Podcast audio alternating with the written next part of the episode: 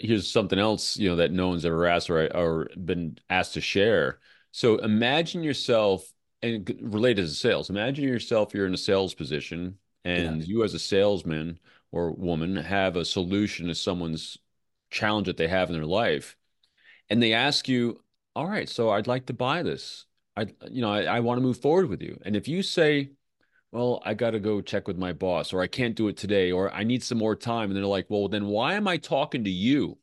You're not the decision maker. Yeah. And so if you, then, then all your credibility and trust is completely gone. Today, I'm honored to have Robin Dreeke join us on the pod. Robin is a veteran Marine, former chief of the F B I Counterintelligence Behavioral Analysis Program, and best-selling author of three books, including The Code of Trust. Reading The Code of Trust inspired me to reach out to Robin to come on the show. That's because in it, he breaks down the systems he developed in the F B I to produce more consistent results in building trust with Russian spies while recruiting them to become informants for the U S. Now, the idea behind systems is to create a higher level of consistency and predictability in the responses you elicit from others. And if Robin could develop effective trust-building systems in the high-stakes game of counterintelligence, could those same systems be applied to sales? The answer is yes. But what exactly are those systems, and how can we apply them to sales? Robin breaks it all down for us in this wide-ranging conversation on building trust and forging unbreakable alliances. Have pen and paper handy, because you'll want to take notes on this one, or come back to listen to episode twelve of the Systematic Selling Podcast. Welcome to the pod, Robin. Hey, Sean, it's great to be here. Great to be chatting in person again. We follow each other and we support each other, so it's great to have another conversation. Well, it, it most certainly is. And I've really been looking forward to catching back up with you. You know, it's been about four years since we last talked. And this time we're going to be focusing on trust and its aspect in sales, and the key question of, you know, can you systematize and scale trust building in sales? But before we dive into that topic, I wanted the audience to get a get to know a little bit of, more about you. I've mentioned in the intro your background as, how would you say it, a spy recruiter? Yeah, I say spy recruiter for, for everyday terminology and phraseology. Technically, what I did inside the F B I was the chief of the Counterintelligence Behavioral Analysis Program. I taught at Quantico advanced yeah. skills, and I was a I was a street agent for most of my career. And my job was ultimately was thwarting the intelligence services from foreign countries that don't have our national security interests at heart. In order to do that, the number one thing you can do is recruit the intelligence officers working on behalf of foreign governments. Most of the time, they're diplomats working at diplomatic establishments, whether it be in D C, New York, or consulates. My main focus most of my career was Russia.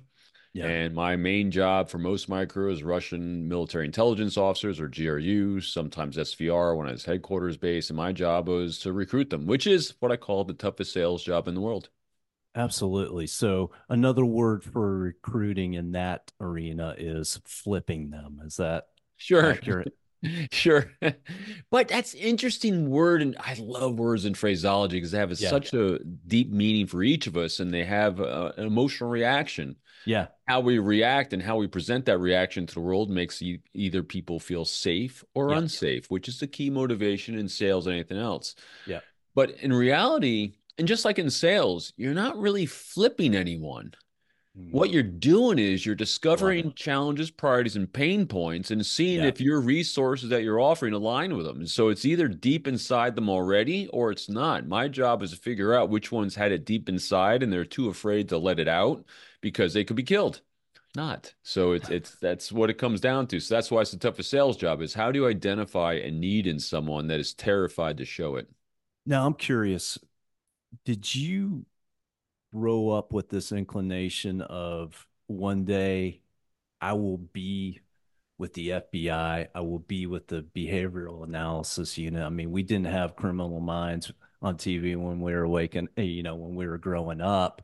But did you have that sense of, I want to serve my country, and that's an arena I want to serve? Did you have that inclination as a kid?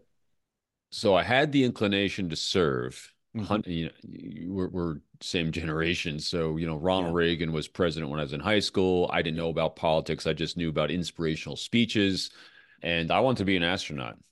So my whole thing was I wanted to go to the Naval Academy, Navy pilot, astronaut. And that's from the life arc that was sparked from friends of our family, because I came in a very economically challenged family. Neither my mm-hmm. parents had ever been to college. To this day, my parents have never owned a home. Wow. So it was very challenging economically. But we had friends of the family that were really well off, uh, airline pilots and things like that. And I thought that was the coolest thing. But you know, things go sideways. I had, I did not want to go in the F B I. Matter of fact, as a Marine Corps officer, so I went to the Naval Academy, and after there I went Marine Corps. And as a Marine Corps officer, you go through Quantico, which is the same area that the F B I Academy is at. Mm-hmm. And I, I kind of chuckle because one of the things that Marines do is, at a young age, you judge the living hell out of everyone else, which is a horrible thing to do, because if you're trying to build trust, you don't do that. Right. And so we used to make fun of F B I agents all the time. And so it was not in my mind to ever want to join, but things kind of change and they evolve and you grow, and it became an opportunity to serve. It literally, I didn't join the F B I to, I didn't even know about counterintelligence when I came in the F B I. Yeah. And I never, definitely did not hear of behavioral things. Mm-hmm. And it just kind of all fell into place, and you kind of embrace where you're planted. And if you want to be successful in anything in life, you know, flower where you're planted, make people's jobs around you easier, make them feel wow. safe with the choices that you're offering them. And then you can kind of grow and prosper as well. Now, what led you then into the F B I? I know you weren't thinking about the behavioral analysis unit, but you know, you went, did you go straight from the Marine Corps into the F B I, or did you yeah. do anything in between? I had a two-week break. So last thing I'd done in the Marine Corps was I was a well, I was a series commander at Parris Island, South Carolina, at boot camp. Basically, I did five, what's called five cycles on the drill field. Then you rotate. I'd rotated up to depot operations, and so I was in charge of the entire schedule for Marine Corps boot camp at, at Parris Island. And then at the same time, we instituted the Crucible. The Crucible is a culinary event in the Marine Corps. I was one of the writers of the Crucible and implementers of that in nineteen ninety-six.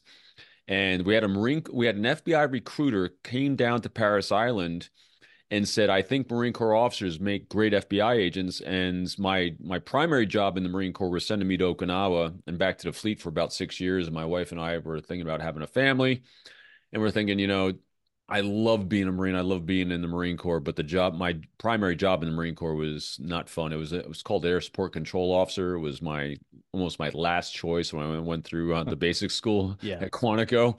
And so this, this F B I guy comes down and says, I think captains, you know, Marine Corps captains make great F B I agents. My wife had already applied, believe it or not. She applied before I did. She, we, we really? grew up together in the same town.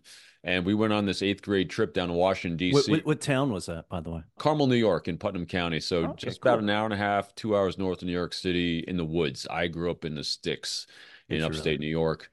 And so we, we take this trip down in eighth grade to F B I headquarters in, in Washington, D C. And she fell in love with the F B I and wanted to join. So she actually applied before I did. I moved through the process faster. I got in. We wound up having my daughter in, instead. So she made the choice. Well, we did to, you know, she's going to be a stay-at-home mom for a while. So thank yeah. God, because she, it, it's the F B I lost, but my family won, because she would yeah. have made a much better F B I agent than I ever did. I say it all the time. And, wow. but she's a much better mother than I would have been a stay-at-home dad. So every, F B I lost, my family won. Win-win right there. Yeah. That's great. Well, today we're going to dive into the work that you've done in terms of trust building, especially what you did with the F B I and now what you're doing with your own company and your and your speaking business and so forth. Yep.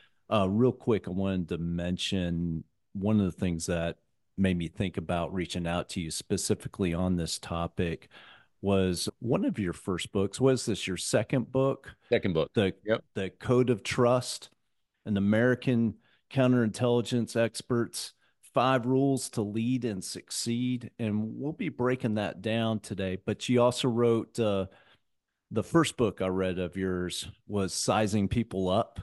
Yep. And your first book was what? Was that The People Formula? With, no, yeah. So the first book was It's Not All About Me, the top ten techniques for a quick rapport with anyone. And so that's my first self-published one.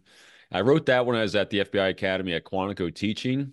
Yeah. And someone had, had really asked me to come on a podcast for them and, and, hey, can you tell someone how to develop rapport in five minutes? And so I was like, hey, let me kind of put this down on paper. And that book was born from that.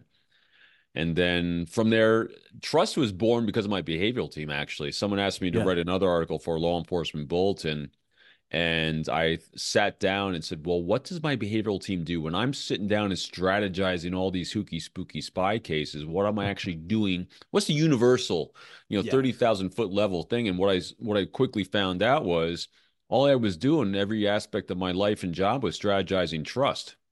And the Code of Trust is born. And then Sizing People Up is kind of reversing it, looking and assessing the behavior of others. Are they trustworthy?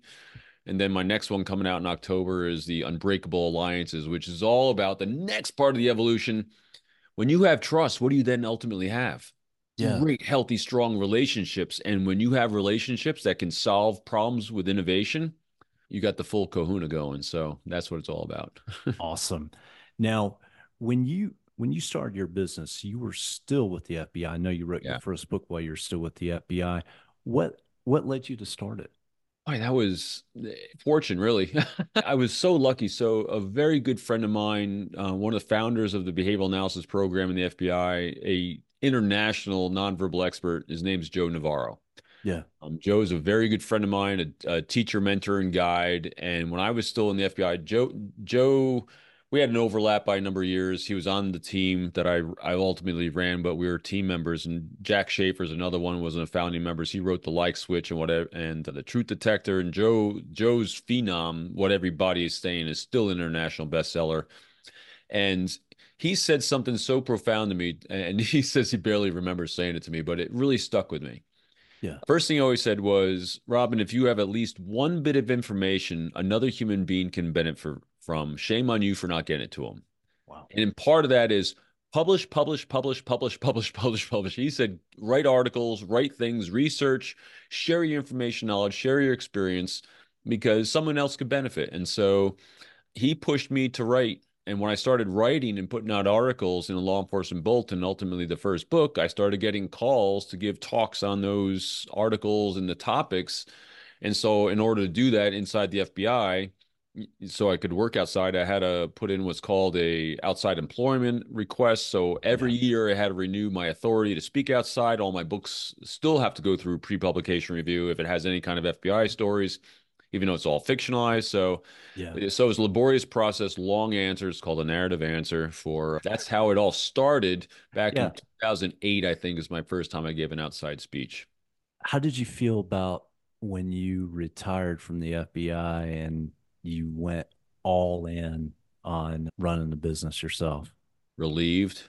That's the no first I've heard. Yeah, I no longer had to do. I no longer had to. I no longer put, had put to in seek, the. Yeah, the only permission I had to seek was for myself, and so I was able to just let go of the anchor that was weighing, that felt like it was weighing me down for all those years, and dragging, and the stress every year of, is my boss going to disapprove me doing this? You know, what am I going to do if that happens? I have all these contracts of speaking gigs coming up. I mean, it was, it was a constant weight and burden to manage two lives. There is no doubt. That, that is a great way to frame it. Cause I imagine, you know, I, in our family, we, we joke around, you know, you fall in two buckets, you, the rule followers and the, you know, kind of the, the rule challengers. Yeah. And if you're wired as an entrepreneur, you're automatically wired as a rule challenger. Yep. your, your decades of experience, whether it was in the military or law enforcement, you are in a cocoon of rule following. Oh. So I, did you feel, are you one of those that had that rule challenger wire set, but you know, kind of having the work within that, that rule following uh, cocoon. one hundred percent. You know, Sean, yeah. I love podcasts and a, and a great interviewer like yourself that asks a question that no one's ever asked before. When, when, when someone, when I get that coming back at me, I'm like, yes. And you hit on something that no one has ever hit on before. Wow. I've talked about this very few times inside the F B I as well. When you work in the world of counterintelligence, so the F B I does two things. Yeah. Well, we do one primary thing. That's protect national security of the United States and um, keeps our citizens safe. Literally, that is it. Everything is centered around that, is safety for the population. And there's two ways in which we do that. We have the criminal side, which reacts to crimes after the fact, and then we investigate it and put people behind bars. Yeah. We have terrorism that falls on the same side of national security. But inside of national security, we have counterintelligence. Counterintelligence means you have to be out in front of the adversary, because if you're looking at the rubble of a wreck, you're too late. Yeah. If you're trying to conduct an espionage investigation after the espionage is committed, you fail. Our job, my job every day, as I call it, was to buy a lotto ticket, to buy a chance, to recruit an, a spy, or an intelligence officer that can yeah. tell us what they're going to do before they do it, so we can prevent it, so we can protect. So, because in order to protect things, you've got to be out in front of things, which yeah. requires an immense amount of innovation, creative thinking. Like every single operation, every single human being I interacted with was a completely different operation to how to present a set of solutions for unique challenges, chal- priorities, and, and friction points in a human being's life. And how do I find those out?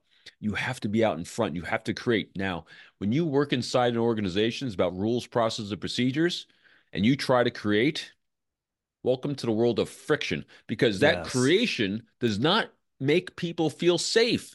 And why bosses want to feel safe to get promoted. So it, it became constant strategies to inspire my bosses to feel safe, to tell me yes, to do something innovative, to be out in front of the bad guy. So you, you were dealing with a two-front, I wouldn't say battle as much as, but Always a battle. two-front, okay, ba- battle, battle lines in terms of you had to build trust with the terrorist informants that are out there, or potential informants that you're mm-hmm. recruiting.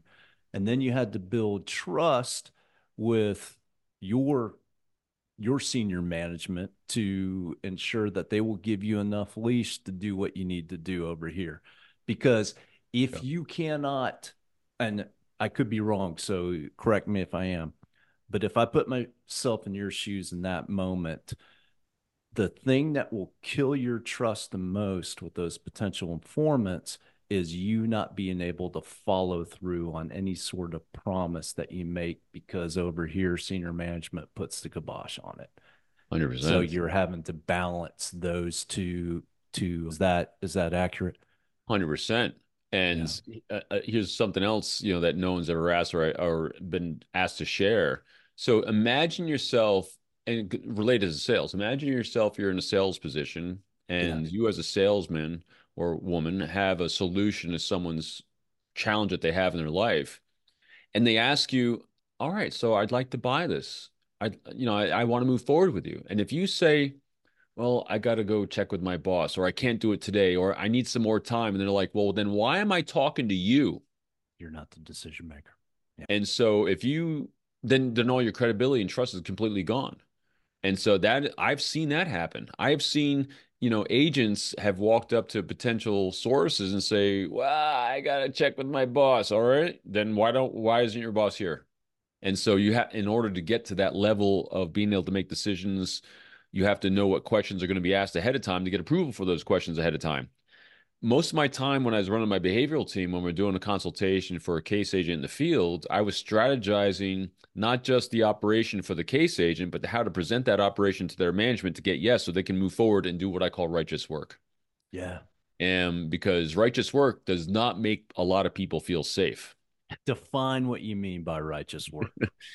Protect the national security of the United States and our, and our citizens and our NATO allies, as well as an offshoot a lot of times. So what you're saying, in order to achieve that mission, it, it, it is not going to make people internally feel comfortable, because you're having to do things that might challenge the status quo of the way things did. In, in the extreme cases, yeah, you know, anytime you're, and this isn't like for, you know, you know, looking at helping a company, local company here that might be a clear defense contractor, it's got a penetration or attempted penetration by the Chinese or Iranians or something like that. That's kind of run-of-the-mill stuff. But when you're going to be out in front to do the high-level recruitments for, that require a lot of other organizations like the C I A, like State Department, like our foreign services that we work with, whether it's M I five or six or the Aussies or any of the Five Eyes, that require a lot of deeper coordination.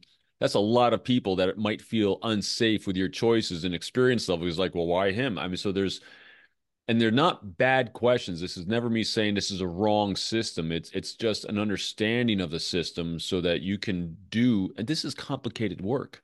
Yeah. You know, it's not just saying, hey, I want to recruit the spy. Let, let me offer him a bunch of money. That is like the most rudimentary, dumb way people can look at it. And I hate using that word dumb, but it, it is such yeah. a, a, a low brow, low level way to look at it. These are complicated things because they're complicated, complicated gyrations that involve not just our country, not just our office, not just our population. We're talking world in a lot of these things. When you're trying to recruit a Russian intelligence officer, per se, and he's working at the United Nations, and they're directly feeding intelligence to their entire apparatus and Putin that's making all decisions that are infecting the world, a lot of people are going to want to have a say on whether you can do that or not. one hundred percent. Now, I imagine as you did that and you're you're dealing with the two fronts, you had to systematize your approach to building trust so that you would have some sort of predictability. I can't imagine you having to do that where you're where everything feels like a one-off and you're trying to figure out how to navigate each situation and in ways to keep your head together. I imagine you would have to have like certain systems where you go, this will work for probably eighty, ninety percent of the situation. So I can I can move more fluidly once I know those systems. What are some of those systems that you developed in that crucible where you're getting pressure on both sides to understand how to build trust? So the oh, the way of thinking of it is, you know, can you systematize trust building? Yeah. Whether it was in this instance or the topic that we're talking about today in terms of sales. How do you do it? You know, I, I wish I knew what... back then what I know now about sure. what I was doing intuitively and, and what I was learning from these Jedi masters of, of, of this realm that were so good at what they do, but they, they didn't have a system either. It's, you know, a lot of us get this O J T, this on the job training. We just learned by osmosis, trial, error, and failure. Yep. It was very beneficial. It was beneficial for me to sit back and analyze when I had to teach this stuff and then share it, to systematize, like you said, this skill set. And it is actually a lot more simple than people think. The execution of it is challenging, but un- the understanding, deeper understanding is very, very simple. So here's yeah. the system. First and foremost, I let go of the notion of trying to convince anyone of my point of view or to listen to me or to take an action. The word convincing, the word influence, the word persuasion, those words are all about what I want. And you know what? No one in the world cares about what you want. They care yeah. about what they want. So the first thing to do is shift your mindset from trying to convince someone to do something to how do I inspire them to want to? So inspiration has to come from within them.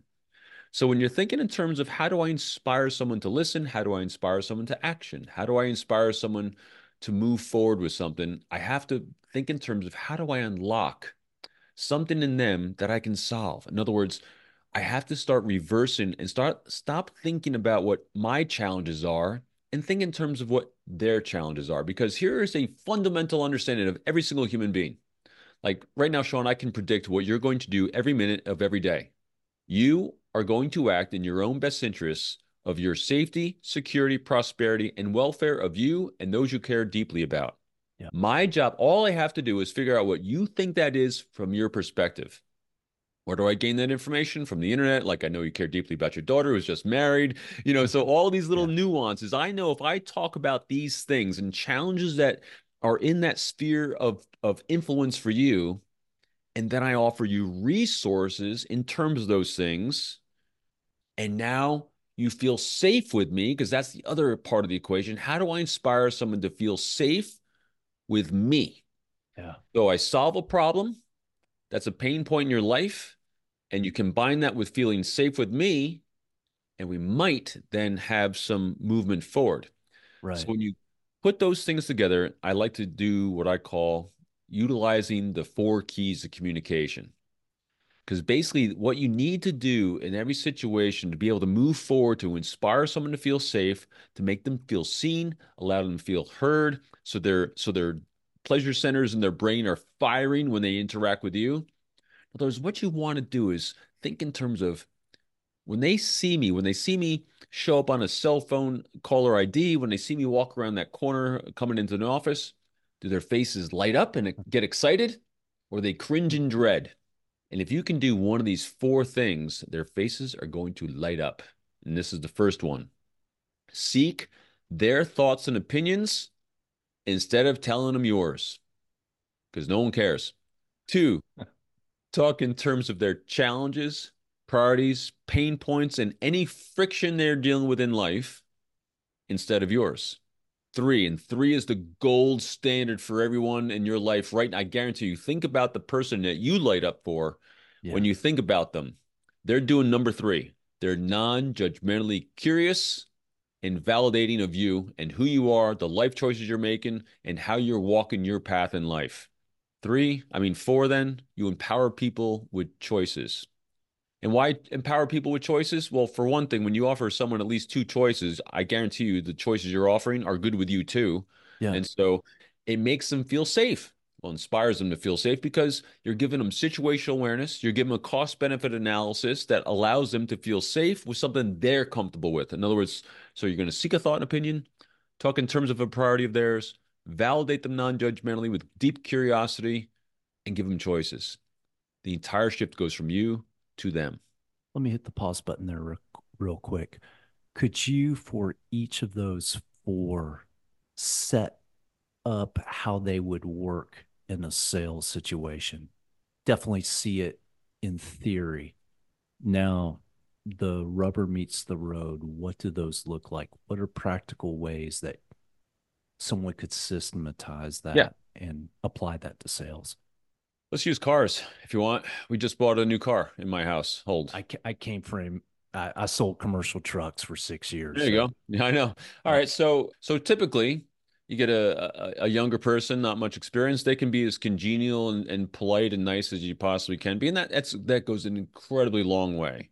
Yeah. You know, being congenial, being nice, being respectful, having grace when you talk to people, all those things are fantastic.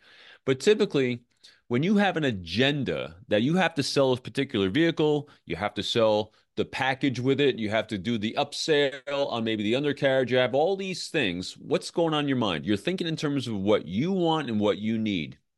And so when you're communicating to a potential client, you're saying, hey, you know what's really important this month? You know what's really important for you? You know, we live here in the Northeast. Getting an undercoat on your uh, car is a very important thing these days. It'll preserve the life of your car and everything. So in other words, what am I doing? I'm telling him what I think yeah. instead of saying, hey, what's the most important thing for you for your vehicle? Are you going to be living in the north? Are you going to be living in the south? Where's this vehicle going to be housed?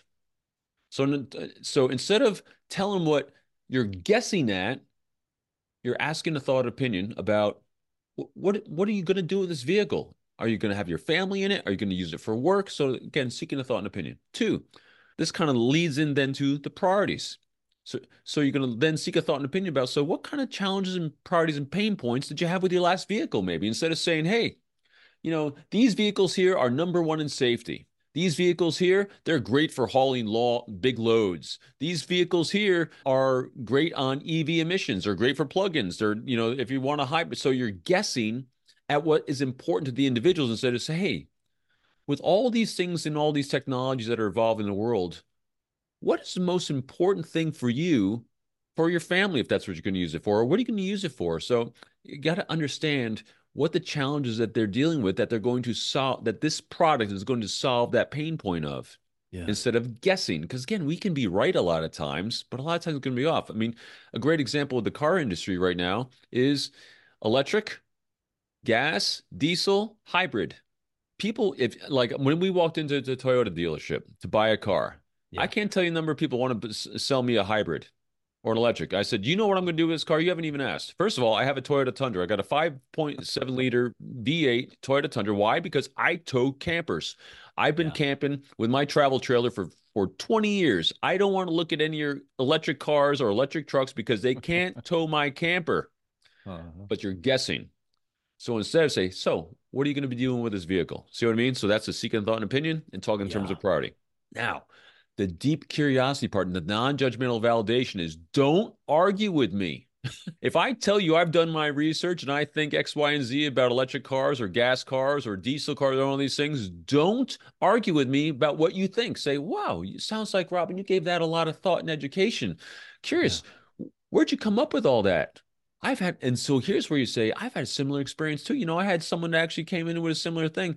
They utilize this for towing their vehicles. Have you thought about that? So again, you're, you're being curious. You're doing a deeper dive to get that context. Yeah. And finally, with the empowerment with choice, the last one, instead of saying, Robin, I'll tell you what, this Toyota Corolla would be perfect for your family. As opposed to, hey, Robin, we got a couple models of Toyota Corollas. If that's what you're interested, you could go this level or this level. If you're looking for the Camry, comparable levels over here. What do you think is more appropriate for you and your family and longevity, resale value? What are those things that are going to mean the most to you? So instead of kind of boxing me and you're going to give me choices that I can choose from. There's an overall theme that I believe I, that ties it together for me. You tell me if I'm wrong. Your four steps there, for I would call them steps because it's a progression. Yep. They they are driven by questions and listening versus you contrast what is the conventional method, which is speaking and telling. Is that is that different? You're you're drawing them in. You're you're using questions to draw in and attract, and it's not leading them as much as it's collaborating with them to lead where they ultimately want to go. And you're informing them to help them lead themselves into a direction that is best for them. Is that an accurate way of putting those four steps together? Yeah, one hundred percent. It is completely about them. You're all you're doing is discovering the path that they've set for themselves and seeing where you fit into that path. I mm-hmm. call it the power of what and the lack of I. And what I mean by that is what questions are very, very great because what questions forces someone to be specific. Instead of saying, so why do you want that kind of car? Instead say, what specifically are you hoping to have with a vehicle and what kind of things will you be doing with that vehicle? The why gets kind of subjective and kind of mushy for people. Right. Understanding the overarching why, like inside the F B I, my, my overarching why was protect national security of the United States. The what question was, what are you going to do to do that? Well, I'm going to recruit sources. Well, I'm going to do investigation. I'm going to do all the what and hows. So asking what questions helps people be specific, helps them be cognitive, and helps them solve problems. The lack of I means eliminate the word I from the things you're saying because no one cares about your thoughts. They want to share their thoughts and have you solve their problems. And so if you can eliminate I from that, fantastic. And there's three behaviors now. So we now know the language. What three behaviors can you have to inspire more trust? Yeah. Open, honest communication with transparency, vulnerability, and self-deprecation. Because that open, honest communication and transparency, it is key and critical because when people see that you're transparent, in other words, if you have a special going on that month yeah, and you actually have to make a, make, make a quota of a certain car, say it. Yeah. Oh my God, it'll blow people's minds. Say, listen, I'm going to try to sell you this car because we got a special going on this car. Tell them why there's a special. We got a special on uh-huh. this car because you know what? We actually do have a slightly better price because we made a little too many of them or this color. Yeah. You know what? People generally don't like the silver, but I can give you a better deal on the silver if that's what you're interested in. Or you can go with the more expensive one over here. I'll make a little bit more commission on this one, but we're trying to push this one. What do you want to do? Well, not, not do you not trust that salesperson then? Yeah, absolutely. You you trust them because they're completely open about it. They they help you take a look behind the curtain. Yep. And people aren't looking for perfection. They're looking for effort. And if you're making an effort on their behalf, then you know what? I know if you offer me something over here, I'm going to trust you're going to give me the best deal, or you're at least going to tell me what the best deal is for you and me. Because when you are kind of that transparent with me, I want it to be good for you too. I don't want to take advantage of you. I want you to make a little bit of money because you know why? You're working hard for me. And the way I've I've talked about situations like that is you you can look at it as, hey, we owe the customer a right of refusal. This is something that is on discount. This is why we it's on discount. Give them the option, say, this is what it is. And if it works out, awesome. If not, you know, we've got these other options here, but at least give them the right of refusal. And that's how you can frame that within what you were just talking about there. one hundred percent, because then what happens is the most important thing in the entire world, mm-hmm. when this person leaves you, even if they don't buy a vehicle from you, mm-hmm. you're going to get a referral. Yeah, because this is where prosperity comes in, is that word of mouth of, you know what? I got a buddy. I just I just bought a car from Robin over at this dealership. Don't go anywhere else. Go to. I don't care if you don't want a Toyota. I don't care if you want a Ford. You can do whatever you want, but I'm telling you, I like Robin. He won't yeah. steer you wrong. Yeah. He's not going to screw you over. So what's the second one? Which? So you had the you had the first one where you're talking about open, honest. Commun- you're right. Open, honest transparency. Transparency. So transparency is the second one. I, I missed okay. one. So open, honest communication. Transparency is two, and then vulnerability is the third. So Got vulnerability it. is where you're you're saying what you're good at, you're saying what you're bad at, and you're being transparent about it. Mm-hmm. You know, it was like, so an example of that would be, I'll tell you what. Last month, I didn't make my quota because I I didn't sell these these cars because I yeah. just kind of sucked. I'm new on the jo- oh. I'm new on the job. I only got to the dealership a month ago. And I'll tell you what, I've been studying really hard, and I'm going to walk you through all the widgets you're going to get with this car. If I missed one or two, I deeply apologize. If you want a yeah. little bit better explanation and I can't give it to you, let me know right now. I'll go get so-and-so. He's been here for twenty years. He might be able to fill that gap that I might not be able to do for you.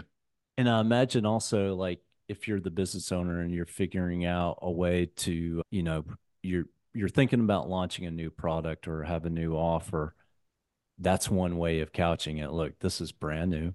We're not mm-hmm. one hundred percent sure how it will work. Here's, we can offer this at a discounted service to give it, you know, for you to give it a try, see if it works. And if it does, awesome.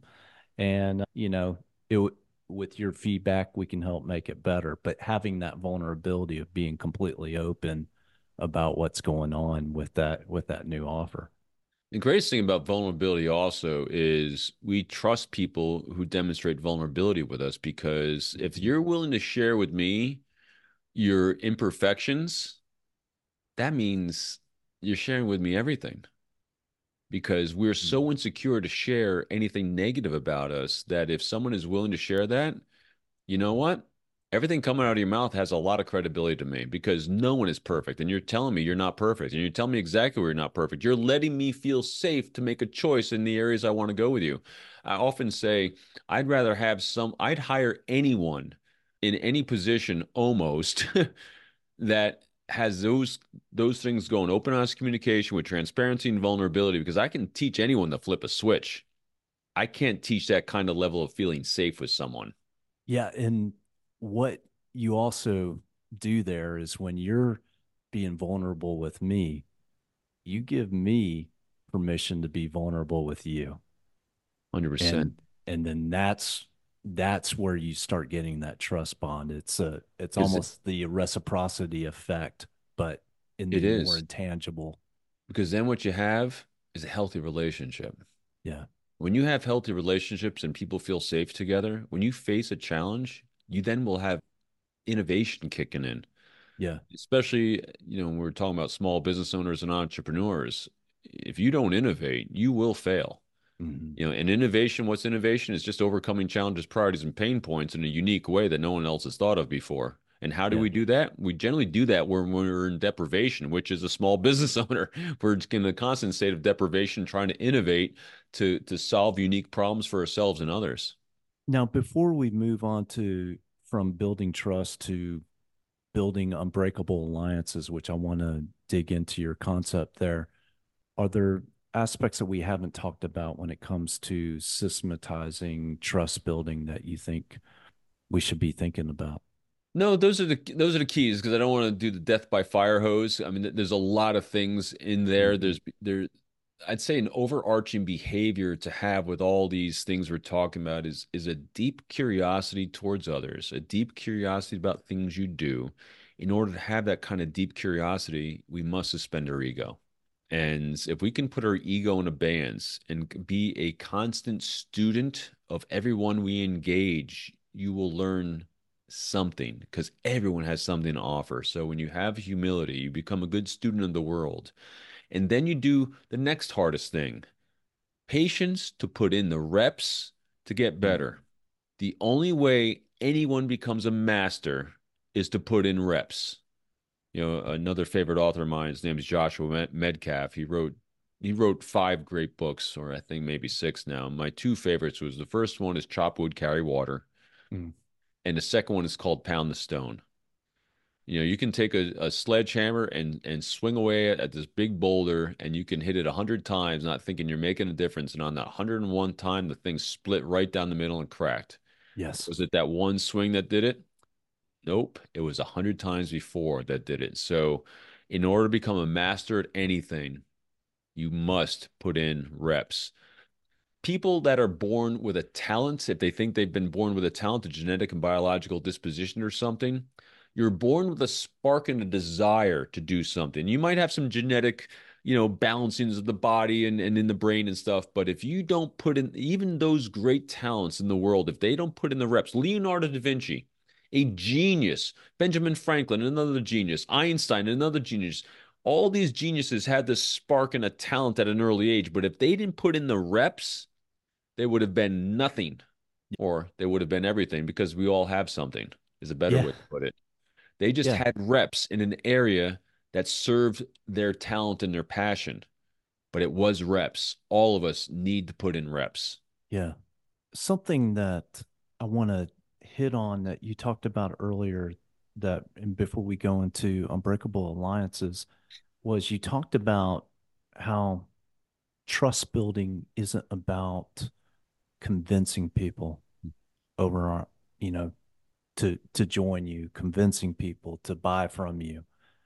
And something that hit me as you were talking about that is the way I think of it is it's not convincing, it's alignment. And everything that you talked about today about the aspect of curiosity, the aspect of humility and empathy, what you're trying to discover with those traits is how do our interests align? And if we can create alignment, you don't need convincing. Right. Alignment is where everything comes together, and now you've got you've got essentially the flow state, but for trust building. You've eliminated the friction when you've got the alignment.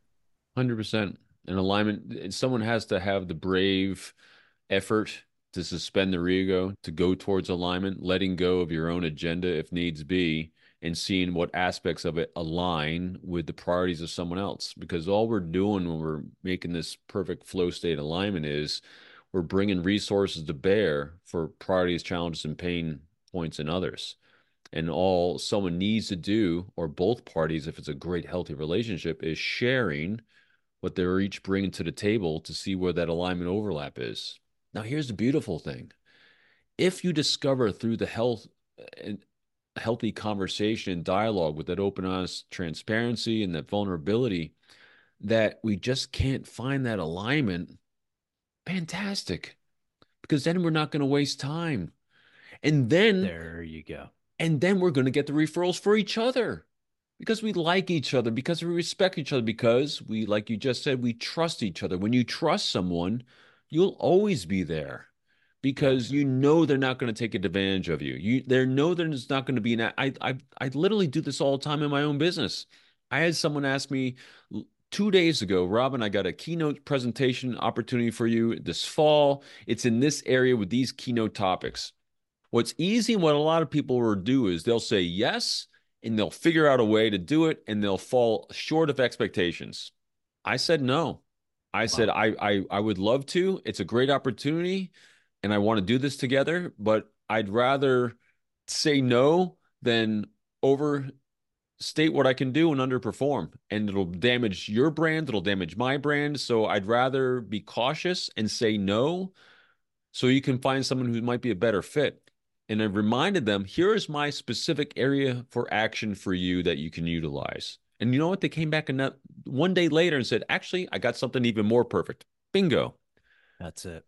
Yeah. That's, and it goes back to, and I don't know if you worked with him when you were with the F B I, but Chris Voss and his idea of saying no without saying no. Right. That's essentially what you Yeah. Is Never Split the Difference is a fantastic book. Chris had taught my team when I first came at it back in two thousand two.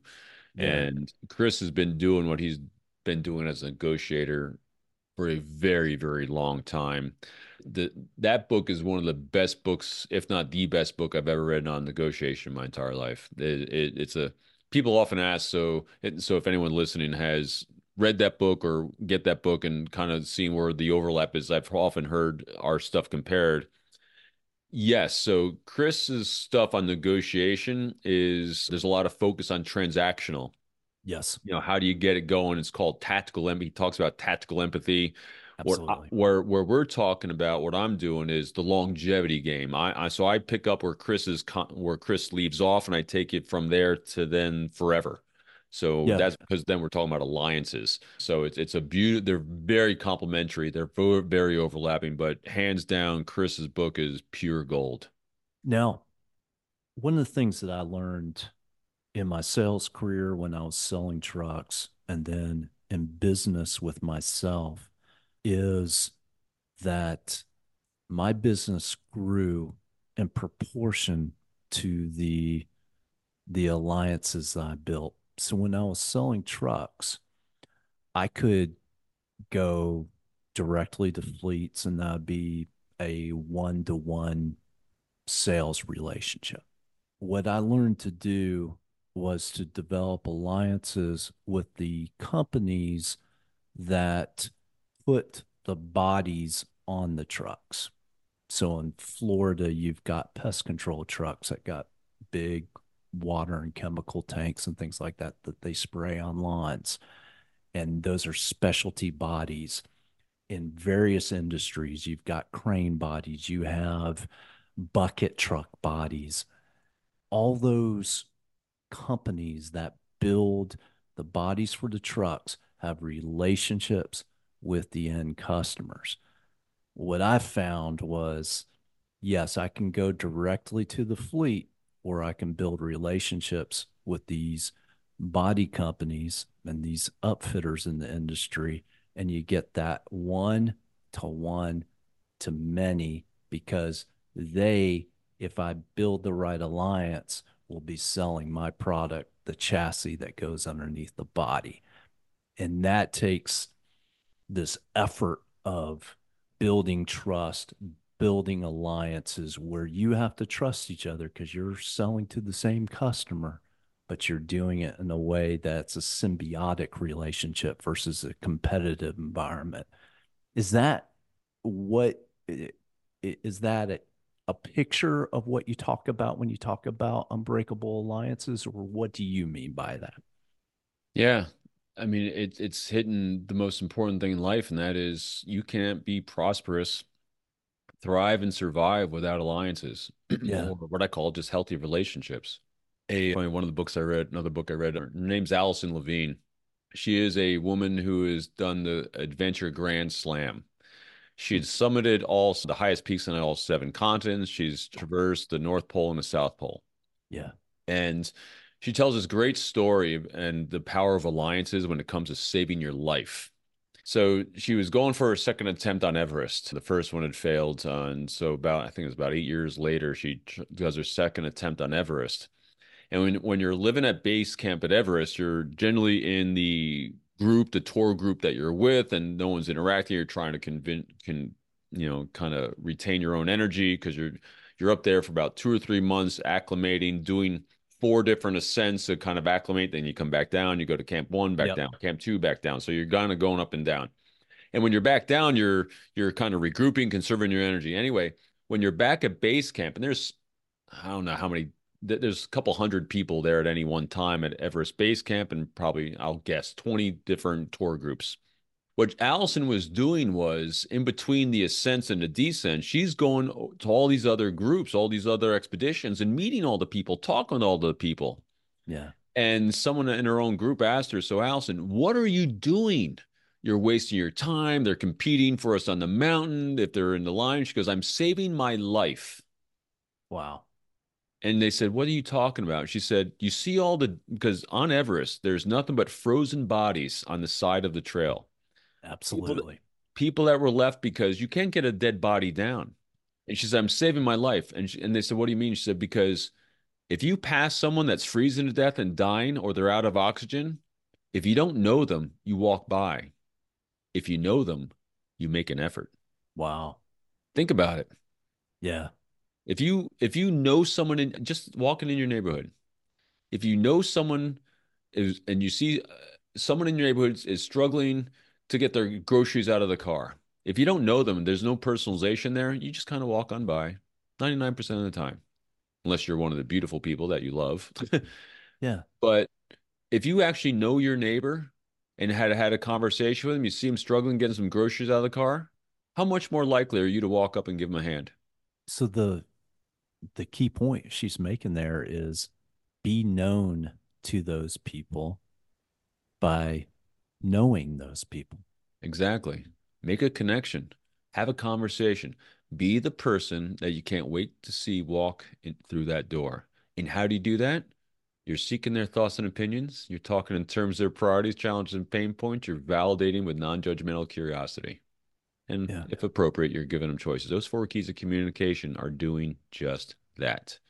So in building unbreakable alliances, I got my my my things right there we're putting in the book. You know, the first one is focus. How do you focus on another human being? How do you be deeply present without any distractions, no social media? Be present with no multitasking. We, it's genetically impossible for us to multitask. For whatever you think you can do, whatever this generation thinks they can do, you can do a lot of things at once, but you're not going to do them all like crap. one hundred percent. I guarantee it. Yep. Next, trust. You know, you got to build trust if you're going to have unstoppable alliances. You're going to communicate effectively using those four keys. You're going to focus on inspire, inspiring people rather than convincing or influencing or persuading. Again, no right or wrong here. I'm just talking about mindset is thinking about inspiring them to action. You're yeah. going to, in order to resolve any conflicts, potential conflicts with someone that arise, if you want a good, healthy alliance, you got to, what Jocko Willink and Leif Babin talk about in extreme ownership, you got to own it. Take full accountability for your, your actions. That's not to say someone else isn't doing something wrong, but who cares? You have no control. You got to own your own actions. Building context is key. That everyone's talking about diversity and inclusion, all these things, which is fantastic. And how do you understand others? Context. Walk, you know, Brene Brown talks about in her books, you know, it's, you don't understand someone? Great, get closer. Walk another mile in someone else's shoes, but take yours off first. This is about deep empathy. Yeah. Context matters. Build. So once you have that relationship, the actions you're going to take to continually build and maintain that relationship. Don't let it die on a on a on a on a vine. I mean, you and I are a great example. We've had one conversation, but through all these last four years, yeah. we've built it. Why? When you see something I put out there, you post yeah. it, you comment on it, you rebroadcast it. I yeah. see that. It matters to me. You say nice things. I mean, I remember all the stuff you put out when, when your daughter got married and yeah. all the other content you're putting out. So when, when you reached out with an ask to come on a show, oh, of course. It's not even a thought. Of course, because wow. why? We grew a relationship, even yeah. just from one in-person conversation, through always being there for each other and supporting each other. And then mastery is the final thing we do. It's a des- it's not a destination. It's a journey. Get the reps in every single day. And as James Clear talks in Atomic Habits, it's not about going from zero to one hundred. Don't take all these things, as I call death by Robin, the fire hose of all the stuff I've threw out there today. Yeah. Pick one and add one small new behavior. And you add one small new behavior, like instead of constantly telling people what you think, shut up, ask them what they think.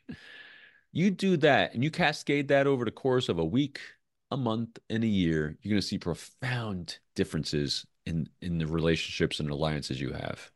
I want to take a, a turn from what we were talking about up to this point. So we talked about the positive aspects of trust building and building trust with people that we, you know, for both parties, there's an earnestness to build trust with one another. And any of us that have been in business long enough have dealt with people that, you know, we put our trust in them and they screwed us, you mm. know, in one way or another. They didn't pay an invoice. They didn't follow through with what they were, what they said they were going to go through and so forth. And I, I have this framework in my mind, never shared it publicly, but I talked to my wife about it. You know, there's this, the law of civility and the law of the jungle. So the law of the civ civility is the stuff that you and I have just talked about. These are things that you follow these principles, you will reap these certain rewards, and both parties have an agreement that these principles are good. And then the law of the jungle, there's There, there's no, there's no rule of law. There's no common set of principles, and you're having to navigate and read things to, to make sure that you can get certain things done. And I have to imagine that in your case, where you were dealing with potential informants, you were, you were on that edge of having to deal with the law of the jungle. You had to build trust with people that would only think in terms of, or at least initially would only think in terms of power. Like a, you, I call it the dark side of, of trust and persuasion, which is Robert Greene's The forty-eight Laws of Power. I knew exactly what you're talking about. My copy's sitting right there. Yeah. I, I've got it too, because I, Narcissist I, Guidebook. Yeah. I, I believe that every one of us needs to be well versed in those one hundred percent those things, because we have to defend ourselves and we have to n navigate and know what's, you know, be able to label what's being done to us so that we can navigate around it. Mm-hmm. What I would love to do is get your perspective of how how you navigate that, how you be a trust builder in a realm where the law of the jungle persists. I'm going to give the the quick answer, and then I'll, I'll explain different nuances of it, because I, I hate the quick answer, which is depends. And what it depends on is what you actually need from the individual slash relationship. My simple answer is really simple. I don't do crazy. And if you're coming at me with incongruent behavior from your actions, you're crazy. Mm-hmm. And that's so crazy, like, you know, I, I use it flippantly and I know I shouldn't, but I mean, it means that you and where you're at on your life path, like you said, if you're on the jungle path, that's just where they're at. And I don't judge someone where they're at. It's just incompatible with my healthy path. I yep. just don't do it. Yep. If I have a choice. At my point in my life with my business and the things I do, I have a lot of choice, and I just don't do that. And I, and I'm very specific on this as well.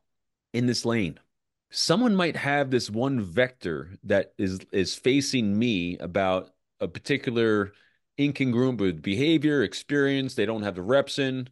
And so I will not engage them here. I literally have a relationship with someone like this now. Their business side right here facing me absolutely is abhorrent. It, they, they're, it's, it's been screwed and it's not working. Yeah. Over here, though, on a personal side, oh, they're great human beings, beautiful people. Wow. I love them. I don't allow one to affect the other. I just know here we're we're, we're not we're not in alignment. You're, you're, that, you yeah. you they are not ready for the relationship with me. They might be good with someone else. With me, this is incompatible. Today, tomorrow might be a whole new day. You get a couple more reps in, it might be a brand new day. So I don't hold grudges. I don't keep a scorecard, but I keep very aware. Hmm. And so I'm just always looking to ensure that what I call the equation is balanced. And that is, someone is communicating the same way I'm communicating. They're offering the same way I'm offering. They're transparent the same way I'm transparent. I'm looking for a balanced equation for a healthy relationship. If there's, it starts getting nuance of unbalanced, where they're, especially when it comes to incongruence of actions and words, following through on commitments that were made, that's an incongruence. And if they're not being, now granted, that happens, not a big deal. If there's transparency, no transparency, oh, we're done here. We're going to move back. Now, granted, you might have to do business. And so that's that's if you have the choice to walk away. Now, right. You don't have a choice to walk away. It's a boss, it's a coworker, it's a, it's it's it's a vendor you have to deal with. Yeah. Well, now we're going to have a conversation about it. I'm just going to be very, very plain with not what I think about you, because now shields are up. I'm going to be very plain with what I need from you in order for this to work effectively. And here's what I'm seeing. Help me understand this behavior. What specifically are you going for when you did this? Because the, the big thing to remember, so that you don't get your own self, your, your own insecurities, your own trauma responses flaring up where you get angry, is to realize ninety-nine point nine percent of the time, no one is doing it to you. They're just being who they are. They just don't know any better about dealing with you. Well, my job is to help you understand what that what question to do to interact healthy with me. If you need to move forward with X and I need to move forward with X with you, here's what we need to do to do that. Very, very specific cognitively. Don't start getting into a, here's what you did, here's how you made me feel. No one cares. I mean, you care, but as I say to my son all the time, he's a Marine Corps pilot, my daughter too. She's not, she's a nurse. It's like when, when, when chaos hits, there's no standard operating procedure for chaos. Yeah. Work the problem. And working the problem means be open and transparent, be clear with what you need, ask them what questions about what they're needing from this relationship, ask them what question about what you fell, fell flat on your face for and you didn't provide to them. Because if you have an emotional reaction to someone, if you feel something's unbalanced, I guarantee you they think the same thing too. A key component of sales is collections. And, yeah. you know, that... When, when it comes to money, there's in and payment and non-time payment. That's a that that's a trust building or trust depleting aspect of of being in business. And what what what I'm hearing you say here is a way that you can apply what you're talking about is remove the emotion, because the first part is you're pissed off, you feel disrespected, you feel these things that make you want to lash out, put extra pressure, and do certain things that may actually cause the per person to either push back or retaliate against you and say, what the hell, I'm not paying you anything, type of thing. And one thing that I found, I, I remember an instance. I was I was working with a marketing agency just several years back, and they had not the client had not paid a fifteen thousand dollar invoice. It was it was going on close to six months. The client had, you know, the the agency president had tried and tried to try to collect, was getting really pissed off, and asked me if I could help handle it. And one of the things I did is I reached out to him, said, look, I'm hoping you can help me. We have this invoice. It's six months past due. And usually when an invoice goes this long, it's because of one or th one of three reasons. And I outlined the reasons and tried to be empathetic about where they stood.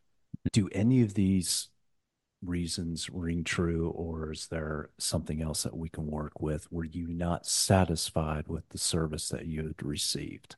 That got a response, and within three weeks they broke it up in the payments, paid the bill in full.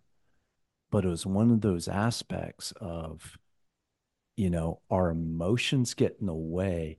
We sometimes are tempted to shove people into the law of the jungle because we immediately think in worst case scenario and not give people the benefit of the doubt, number one, or number two, we don't give them a way to save face and not be embarrassed or not be able to respond and work with you to solve the problem. And that that scenario seems like something that that fits in line with what you're talking about here. Oh my God, Sean, I know you and I read the same things and do the same things. I, I literally had the exact same thing happen to me a couple times, probably yeah. once, maybe twice.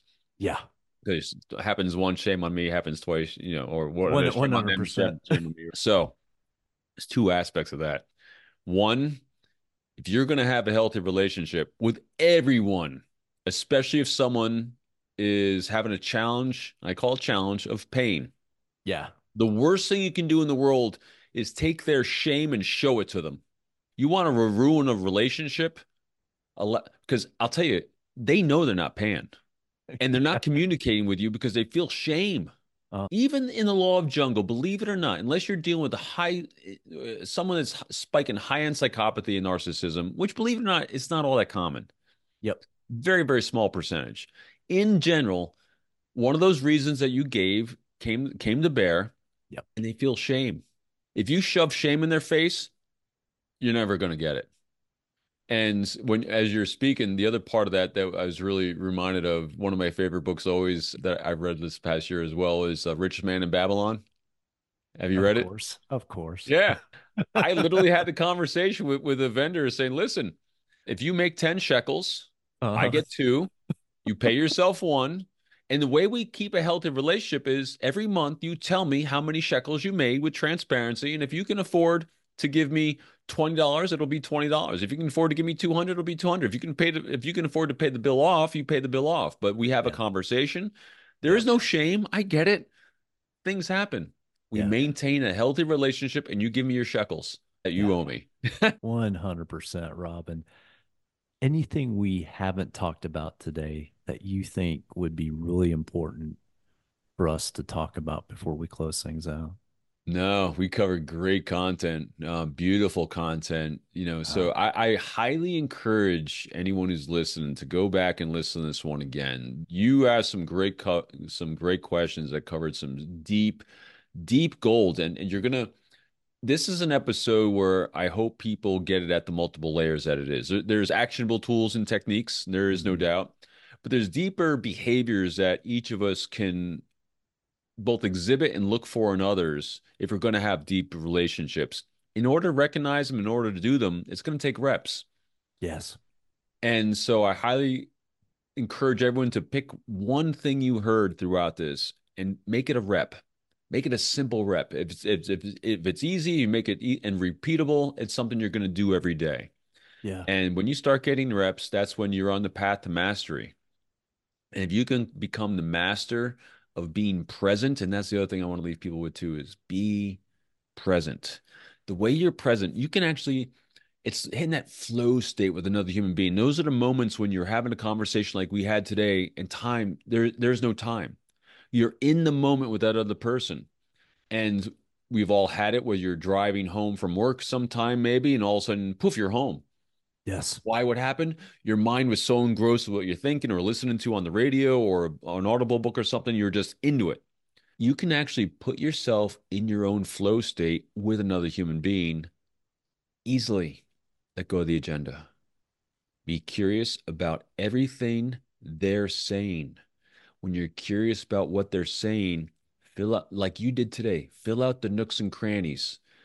You know, you had a few things that you wanted to talk about, but there was no agenda or path to get there. You filled out mm-hmm. nooks and crannies by the curiosity that you had, and that made a flow conversation. Mm-hmm. And when you have a flow conversation with someone and you give them that gift, who wants to talk to you again? Who refers you? Who can't wait for you to walk around that corner? Something that you had flow with. And so be deeply present. So have that conversation, let go of the agenda, and just be present. Robin, thank you so much. That is a fantastic and fantastic words today. I really appreciate you coming on board. Oh, I appreciate you too, Sean. Keep doing what you do. And everyone listening, hit like, hit subscribe, share it with everyone else, because he puts a lot of work in these things to bring you all amazing content. God, the perfect guest right here, Robin Dreeke.